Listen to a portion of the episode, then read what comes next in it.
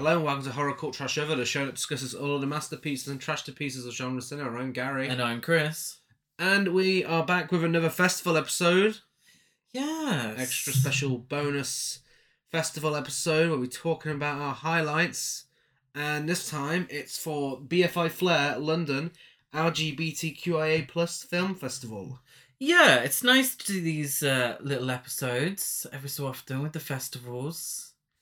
Just to uh, let everyone know of the films that we've enjoyed, films to look out for. Really enjoy it. Uh, we do Glasgow and London, don't we? Fright Fest. Uh, yeah. Yeah. Yeah. So it's al- always nice. Always nice to spread the word for these uh, wonderful filmmakers. Yeah, yeah. And uh, if you are new to our festival episodes, I say this every time, the people who listen to all of them must be sick of hearing me say it. Uh, but we are only going to be discussing our highlights, and we did only have access to the digital library, as well as two screeners that were sent to us, actually. Um, but yeah, mostly this is stuff from the digital library. Um, we are in Manchester, and we are now festival runners and podcast runners, and I'm in a band, and we're just we're we're busy gays. Yeah, and I'm an Olympic bronze medalist in uh, high jump. So Yeah, and all that as well as our two jobs in the daytime as well. Yes. So yeah, we we didn't get a chance to go to London, but we got access to the digital library, and it's great because this means we get to recommend you stuff that you may have missed. Um, hopefully you didn't. Hopefully you got CDs because they're all great. Uh, but you know this is stuff that may not have distribution deal yet. Who knows if it'll get one? They all fully deserve one. Um, but yeah, we just thought we'd, we'd spread the word. Yeah, I, I especially like um, spreading the word about uh, queer cinema Yeah, yeah, yeah. because these are, by all accounts, smaller films. Mm-hmm. You know, and that's kind of what we champion generally Yeah. on the pod. Because the bigger films, we only really discuss when they're part of dog shit. Yeah. Really, let's be fair. we don't talk blockbusters unless it's a massive dud. Mm-hmm. Um, so it's nice to talk about films that we really like that are coming out, and we want to have that big release, hopefully, and people can think, oh shit, it's on streaming services, or they see the DVD or Blu ray, and they're like, Gary and Chris recommended this, let's give it a go. So, in no particular order, let's start with Egghead and Twinkie. So, this is directed by Sarah Kambe Holland, and it's a coming of age road trip comedy following an Asian American teenage girl who, after coming out to her parents, takes off on a road trip to meet her online crush with the help of her nerdy best friend. Uh, yeah, so I love coming of age films, especially ones that try and recapture that nostalgia of the good old days. Um, and I love a good road trip film as well. Uh, some of my favorite films are, you know, of those two subgenres, and this does both really, really well.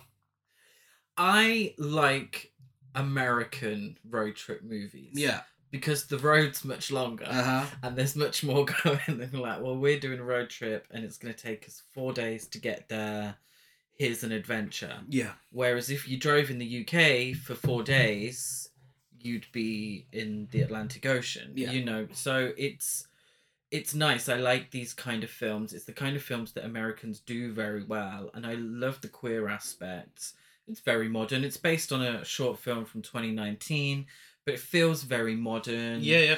it's nice to see it from the perspective of uh, an Asian American woman because we tend to get coming of age films from a certain angle, um, Mhm. especially queer ones that tend to be white gay men. Mm. You know, so it's nice to see it from this perspective and to have the best friend who isn't queer Yeah.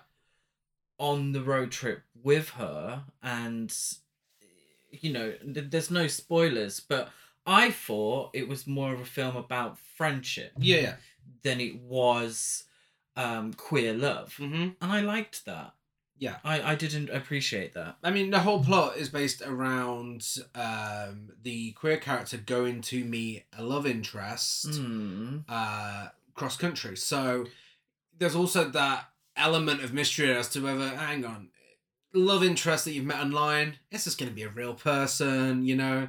And I'm not going to, you know, spoil it as to whether it is or isn't, but you know that just adds an extra layer of, of to, as to how compelling the film is, because you you don't know, do you, these days?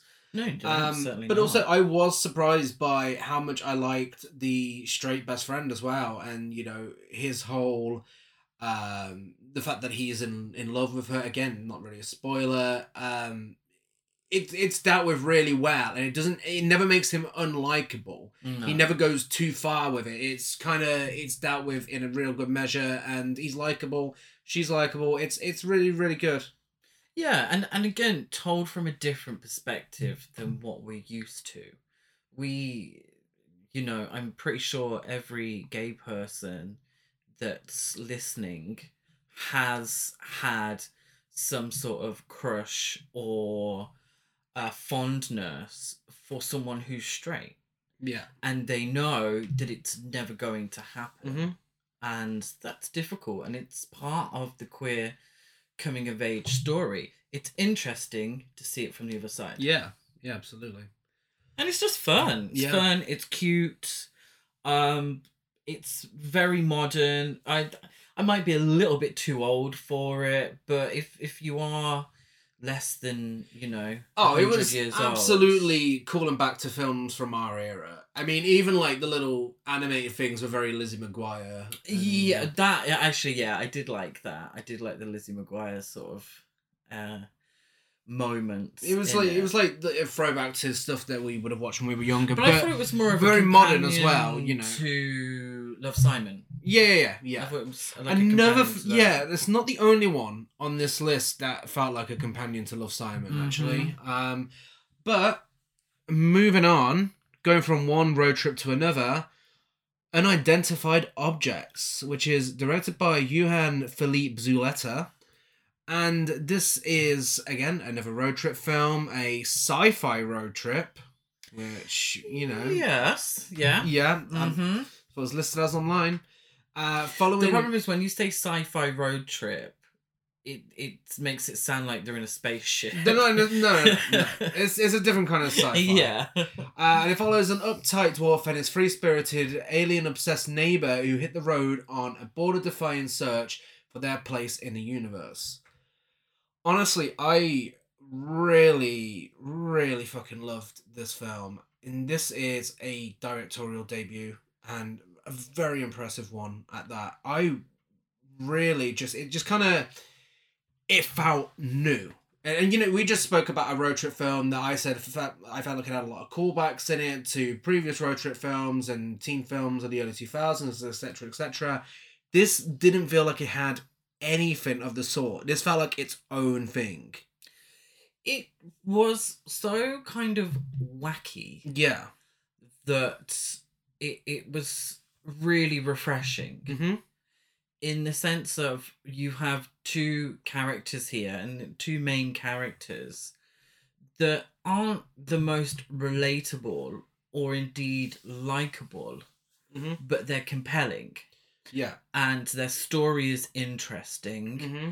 and however wacky it is um again, again no spoilers or as wacky as it becomes or you know that sort it's still at its heart a character study Yeah, and that's what's really interesting is the fact that uh, you know at first glance you have one really moody character who's just Mm. rude to everyone, and you have another one who is a conspiracy theorist who's really over the top and overbearing.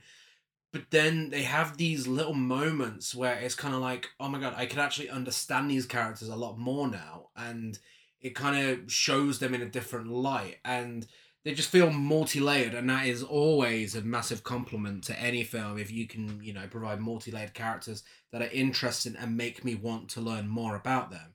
Now the fact that this film is led by a gay dwarf and a sex worker that's fucking great. You know how often do you see that? Never. Never. This must be the first film that has that exact mixture at the center of the film and i really just applaud the filmmakers for for doing that because it, you know we need stuff like this we need underrepresented communities and I mean, tell me something that is more that isn't more underrepresented. Repre- oh my god, can I get my words out today? That hasn't got enough representation um, than you know LGBTQ plus dwarfs. I mean, that, where is the representation? Yeah. You know, I've never seen that in a film before. And I like that. I mean, in general, we're getting more sex workers as protagonists in films, which is so refreshing. Um, but to have her as a sex worker slash a conspiracy theorist as well, that's that's a bold move. It's a bold move, but it it works. It really works. It's uh, yeah, no, I completely agree, and it's interesting to see these characters. It's nice to see these opportunities Mm-hmm. for you know these actors Yeah. as well. Yeah. You know, and the the film doesn't keep bashing you over the head with it No. because it, that's not what the film is necessarily Mhm. about. It's about representation, and it's about you could have had this grumpy gay character Mm. played by anyone Yeah. really Yeah. because it doesn't keep bashing us over the head with the fact that he's a gay little person Mm.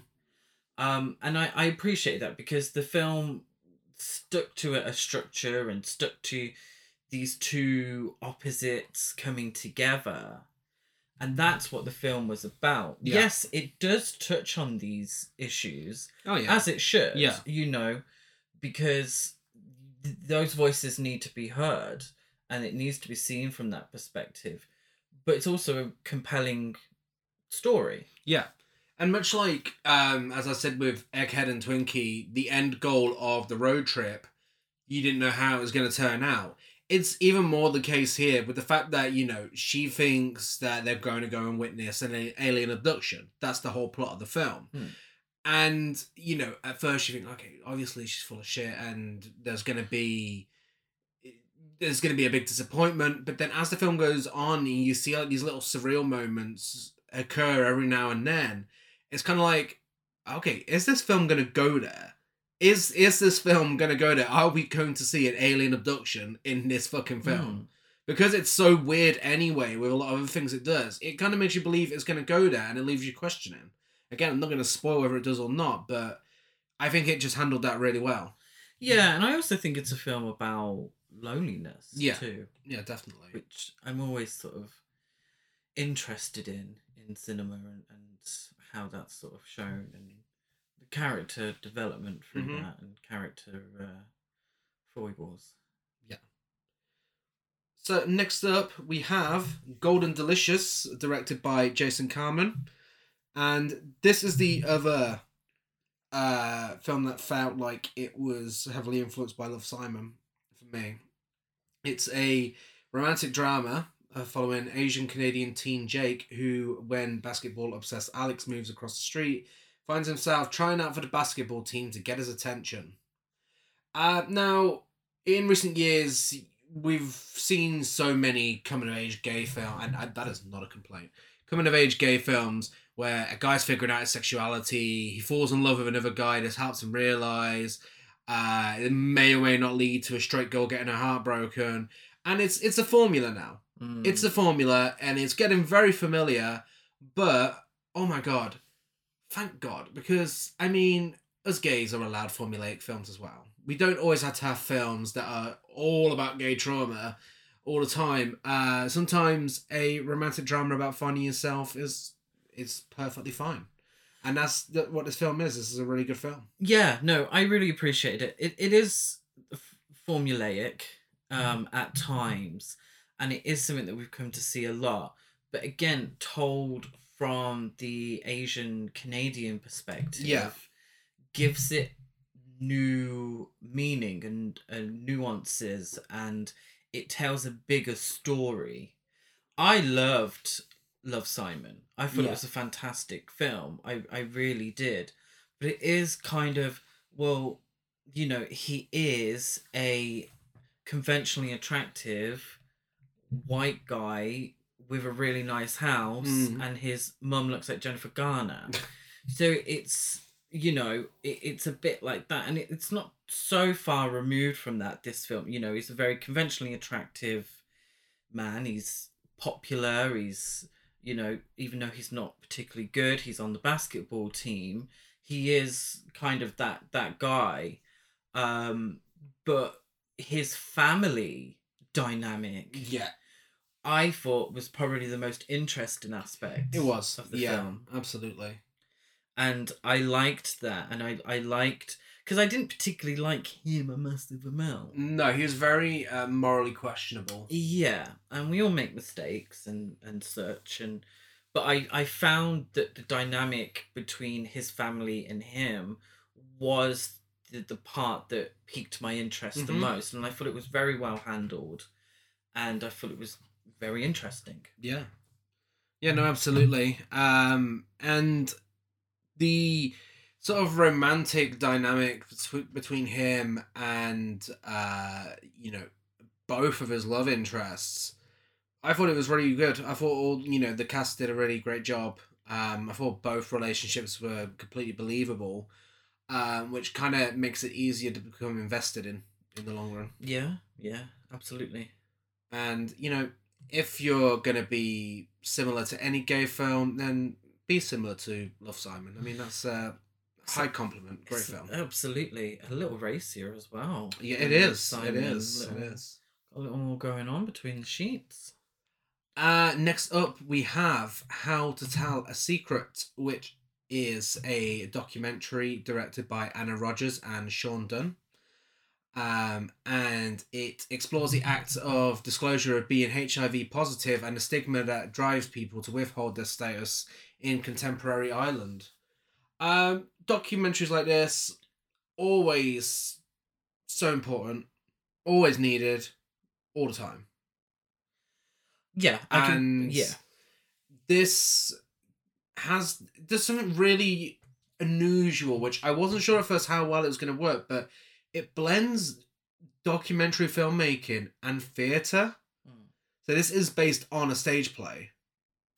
Yes, um and do you know what? It it works. It really works um and it definitely adds a lot of emotional depth to the film itself. Um shaun dunne who's one of the directors he's one of the you know he's part of the documentary itself. He is one of the subjects. Um it, it talks about various people who are hiv positive and the lack of education surrounding um, HIV and AIDS, and it is fucking shocking that we're in 2023. This film was made in 2022, and it, you know, seeing people in this documentary say that they had no idea that we had come such a long way with being HIV positive compared to the late 80s and the 90s, that's fucking awful. Why would, why would schools not want to teach that? yeah, yeah. It's told from an Irish perspective. Yeah, it's yeah. it's an Irish film. What I found most compelling was the um theater moment Mm. where you had actors and ordinary people speaking the words of others Yeah. and speaking the words of those with HIV Mm-hmm. and AIDS, you know, speaking their words. Yeah. And, you know, I know it's cliche, but walking a mile in their shoe to a certain degree and fully deal, you know, as actors and fully deal with what they were saying and what that means and how these people Mhm. live their lives Yeah. Uh, from day to day. I, I just found that I found that very interesting. Yeah. And it wasn't just a queer male perspective No, either. no, no. And I did appreciate that. And I, I understand the reasons why.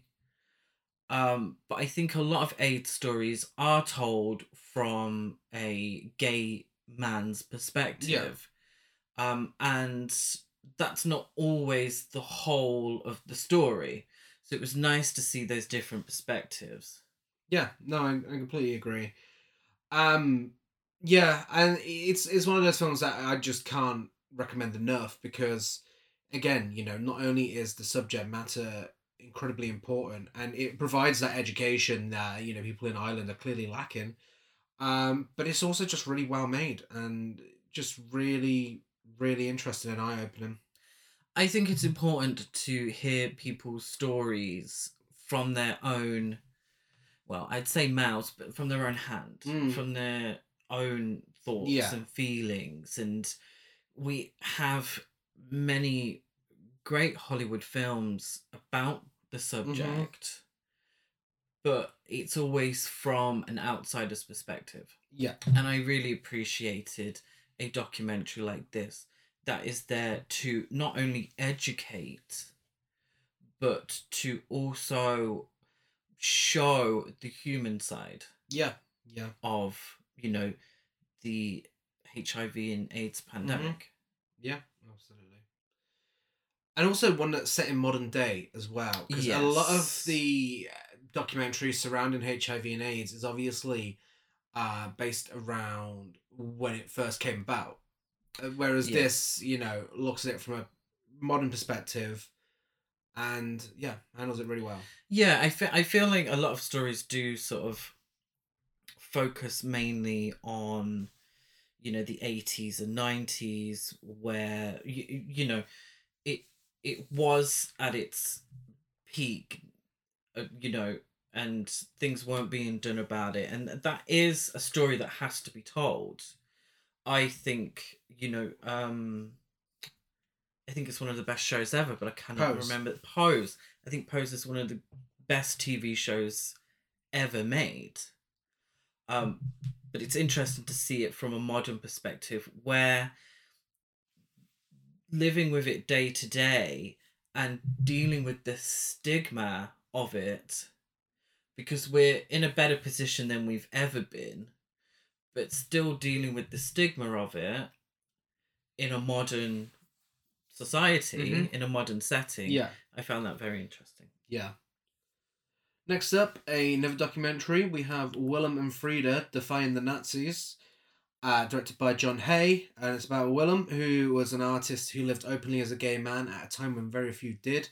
And Frieda, who was a well connected musician who became the first woman to lead an orchestra. And we learn of their early lives and the selfless decisions that informed their devotion to the anti Nazi cause, often at great personal risk. At this one, we can already tell you, you can go and watch. Yes. On Channel 4. Very pleased to say. Did it screen on TV? I don't know. I don't know that much. Um, Because I know it's on. I think it's on the YouTube, the uh, Channel Four YouTube. oh, okay.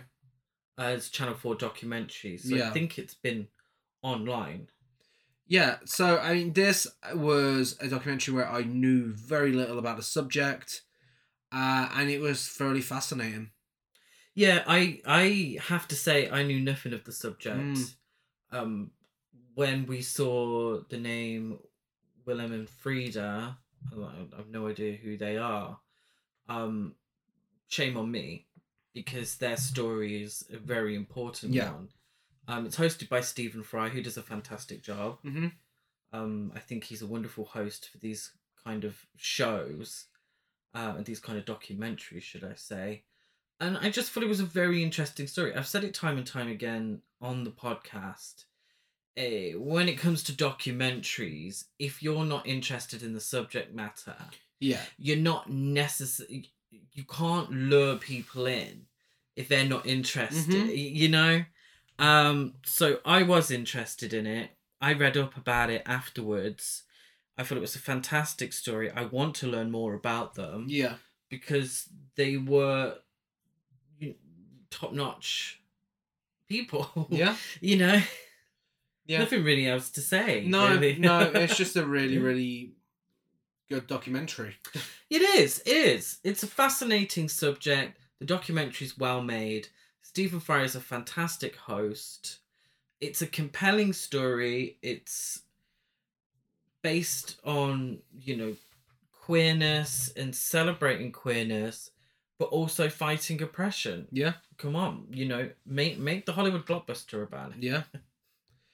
And D- uh, Benedict Cumberbatch would and definitely it play it. absolutely would. And for the last of our documentaries, we have Prejudice and Pride, Swedish film Queer, directed by Eva Beling. And it's a journey through Swedish film history by the depiction of the LGBTQ plus community uh, for 100 years, from Stiller via Bergman and Zetterling to the present day. Uh, they cover everything that could possibly be covered in what is like what an hour and 30 an hour and 40 Mm-hmm. um this is so good this is actually reminded me a lot of the celluloid closet I love the Celluloid Closet. I think that's a fantastic documentary, and in many ways, this is the Swedish version of the Celluloid Closet. yeah and it's one of those films where you you know if you're like me you start watching it with a, a fairly big watch list and you come away with an even bigger watch list because it co- it goes through so many different films with really great uh, clips from them. Now, when I think Swedish queer cinema, um, of course, I think Persona and Hour of the Wolf. mm-hmm. First things that come to mind. Um, and there is a really good section that discusses Ingmar Bergman uh, on the documentary, but it doesn't take over the whole thing. Like there is so much more that I did not know existed. I had no idea from really early on as Very well. early on. very early. We, you know, I'm, I'm I hope uh, Gary doesn't mind me admitting this. We're not the biggest connoisseurs of Swedish cinema. in the in the sense of we've got a lot of watching to do Yeah. in terms of Swedish cinema. We've seen a bit of Ingmar Bergman, and I, I think there's a big gap there. Mhm. This was fantastic. I like films about films because I love films. So I like documentaries that talk about films. Yeah. I enjoy that. So I was already going to love it. What I really appreciated was it was so in depth Mhm. about these films, went back so far, and I I'm a stickler for you know that's not the word I was looking for, but I love a watch list. Yeah. And if any film is gonna give me a slew of films to add to the watch list, I'm gonna appreciate it. Yeah, absolutely. Uh, before we get back to the feature length films, I'll do a quick fire round on some great shorts that we watched. Uh, we had Fish, which uh, was really absurd. Uh, a great look at modern dating in just a really weird, funny way. It was strange. It was it was very strange but very funny.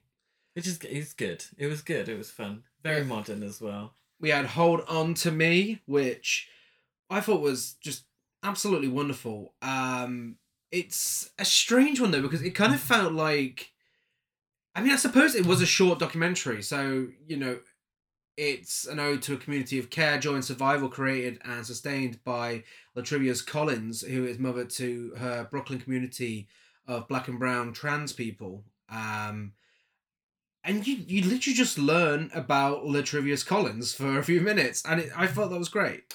Yeah, I'd like to see something a little longer. longer. Yeah, yeah, yeah. Something longer. The real history of Yeah. of that community and Mhm. what that means and who these people are. I would have yeah, I would have loved a a longer film on that. Uh, there's My Dear Boy, which was really surreal, um, and it was just the rise and fall of a relationship within five minutes, told really well with surrealism. Cannot complain at that. Oh yeah. Yes. It was a rise and fall. Uh, you like that? I did. Which, the short film, um, directed by and starring Jeremy McClain of Pose fame, uh, which was a really interesting look at sex work in a modern perspective. Um, really artsy, really well made, and I'm very interested to see what Jeremy McClain does next. Hopefully, he does some feature length. Yeah, hopefully. Yeah, great actor. Loved him in Pose. My thing about short films, and it's this is a question about short films in general. Do you think it's a good thing when a short film makes you want a longer version? Or do you think it because it hasn't accomplished what it needs to in a short amount of time. I Is think- it a good thing or a bad thing? I think there's an argument for both. Mm. I, I think there are some short films that don't do enough, uh, but all the ones that I've just mentioned, it that I just really enjoyed them and wanted to see more of them, um, Yeah. which kind of makes me hope that they get feature length films Mm. made of them. Um, Yeah. and especially the final one that I'm going to mention, Mooncake, uh, which is one of the most unique shorts I've seen. This had a really unique style to it. Um, and it's just a story of finding your identity, and it's just done really well with some fantastic visuals. Yeah, I loved how quirky it was. Yeah. I really did. Yeah, that was a that was a fun little film that didn't serve it to you straight up. Mm-hmm. No pun intended. Yeah. Um, so I'm going to mention this one. Yes. Chris doesn't really want to. no, it's fine. It wasn't my favorite. Uh, Le Beau Mec, which is an adult film from 1979 that actually really reminded me of Kenneth Anger. Yes. There's, there's a certain style there, that sort of 70s erotica that kind of just immediately makes me think of, of Kenneth Anger. Um, if I watch more Fassbinder, probably make me think of him as well, from what I've heard. Yes, yeah. That that is true as well. Um, but yeah, no, I, I I thought this was really beautifully shot. Um, I mean, yeah, it, it is a porno, so eh, you're just watching sex for a prolonged period of time. But I mean, I thought it was really well made enough to warrant it being called an art piece, and it's made by Wallace Potts, who is the director of Psycho Cop, which is so fucking random. It's very random. I it's not that I didn't appreciate the artsy parts, and I agree with you. It was similar to Kenneth Anger and uh, Fassbinder. You know, very gritty. What I found boring was the sex Yeah, because I found it was the same thing over and over. Um, with all due respect to those men, all the parts looked the same. they all looked very similar to each other, yeah, and I just found it really boring. You know, I, I obviously I, well, obviously I didn't watch it to, you know, get a, that kind of thrill out of it. I watched it because we kind of knew maybe we were talking about it on the podcast. we talked, we spoke about it in terms of artistic, cinematic integrity hmm you know, and that I kind of enjoyed. The porn bit was the bit I didn't enjoy. I feel like there was a purpose behind it though, because I mean, it says a lot about narcissism and it's specifically with muscle gaze, and I mean, some areas we haven't really come a long way from that. Um, but yeah, I mean, there were a few things where I was like, okay, like the wanking in the mirror thing. I was like, there's a message here. I, I don't think like it's just a guy wanking in the mirror for the sake of it. I, I feel like this is absolutely commentary on on narcissism. Commentary. Commentary well, commentary on narcissism, but with with a specific type of gay man. Which is really interesting. But why did I then have to watch so much of the same dick doing the same thing, not in a mirror? Because it's a porno. I'm sorry, you know, I was I was bored. All the cocks look the same. I was keeping it classy, and then Gary was just like wanking in the mirror. Uh, all the cocks look the same. All the asses look the same. All the guys look the same, and there was some interesting bits in between. But if its intent was to titillate and interest me with its penises, then I'm sorry. Well, from one from one French film with penis to another, Lie with Me uh, is directed by Olivier Peyon. And this is a drama following novelist Stefan Belcourt, who returns to his hometown for the first time in many years, Once there, he meets his first love son, Lucas, and memories come rushing back to him, including irrepressible attraction, bodies becoming one in the heat of desire, a passion that can never be revealed. That's the official. Yeah, which I makes didn't make it sound, uh, and I really enjoyed the film. But makes it sound a little more thrilling than it was. it was actually quite, for me, a, a melancholy film. Yeah. Mm-hmm. I thought it was actually quite sad. Um, yes, there were moments of passion and, and Yes. thrills and such, but I thought actually overall it was a, and I keep saying this word, but it's the word I've got, so I'm going to keep using it. A compelling story Mhm. of regret. Yeah. And I really appreciated that. And I liked the characters. And they didn't, I didn't always agree with what they did and such, but I was interested in them and I did like them and I enjoyed their story unfolding. Yeah. Uh, it's very, uh, you know, as I said with a previous film on this episode, is very multi layered. Mm. Like, I mean, it really builds and builds and builds, and there are some twists and turns in there. And uh, yeah, I didn't know, I didn't exactly know where the film was going. I thought I had a feeling where it was going, but I was wrong. And uh, I was glad I was wrong. I think it went in a really good direction, and I thought it was very well made. Um, and it's actually based on a novel, which I'm curious to read. Yeah, yeah, and it's about a novelist. Yeah. uh, as well. So it's, I mean, it does come at it from a, a middle class perspective, but the scenery was lovely, and it just makes me want to go back to France again. Yeah. And next up, we have XX plus XY, which is directed by So Yun Lee. And this is a drama about an intersex teen and their friends as they navigate the complex feelings and urges that come with adolescence. Now, uh, again, you know, talking about underrepresented communities, it's not often you see films about intersex people. And there's actually some other documentaries on sad we didn't get to see um, on the a BFI Flare this year about intersex people. So it's good to see um, that there's a rise in representation. And this was, uh, to put it politely, this was campus tits. It was pretty much a soap opera, Yeah. but still stayed, um, what's that word I'm looking for? Respectful Yeah. of the subject matter. Mm-hmm. um I feel with stuff particularly with sort of intersex and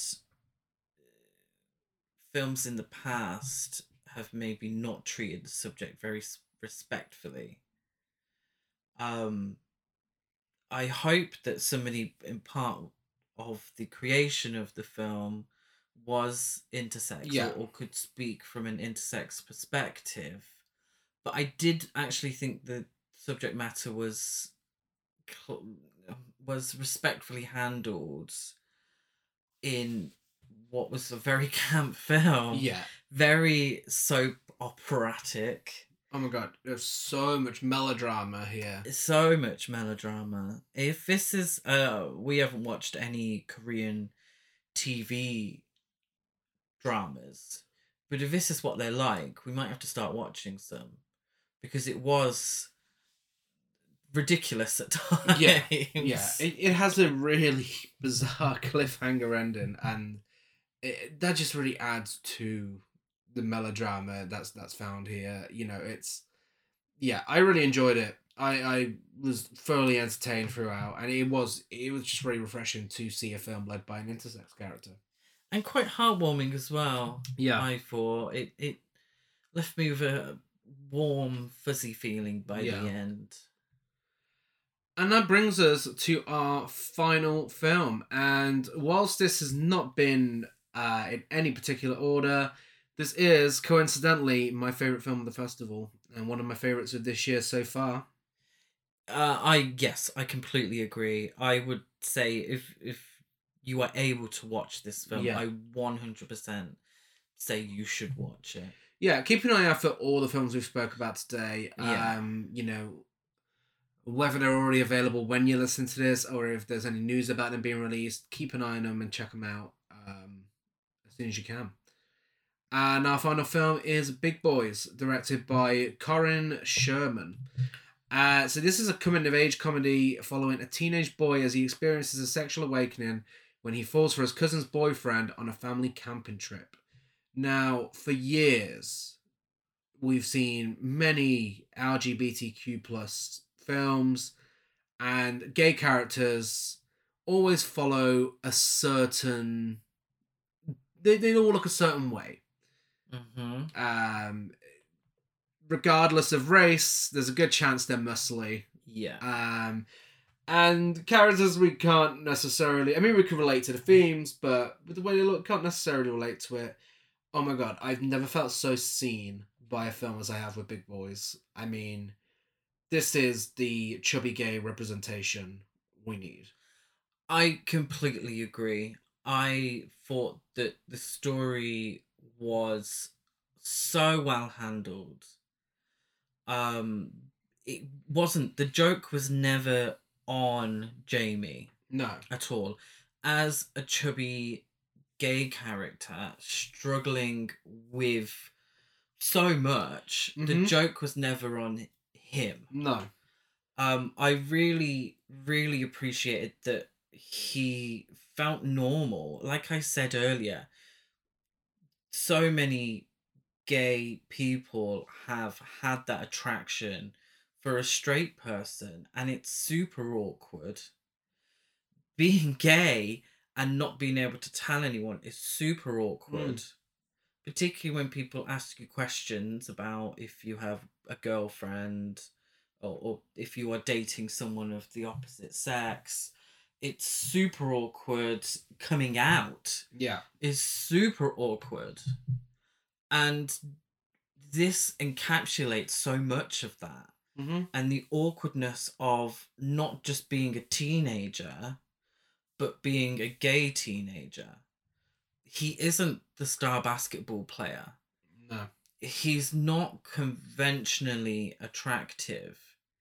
He's not got, you know, boys or girls chasing after him. Mm-hmm.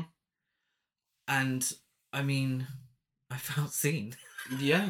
I I felt like, oh my god, this this this was me. Yeah.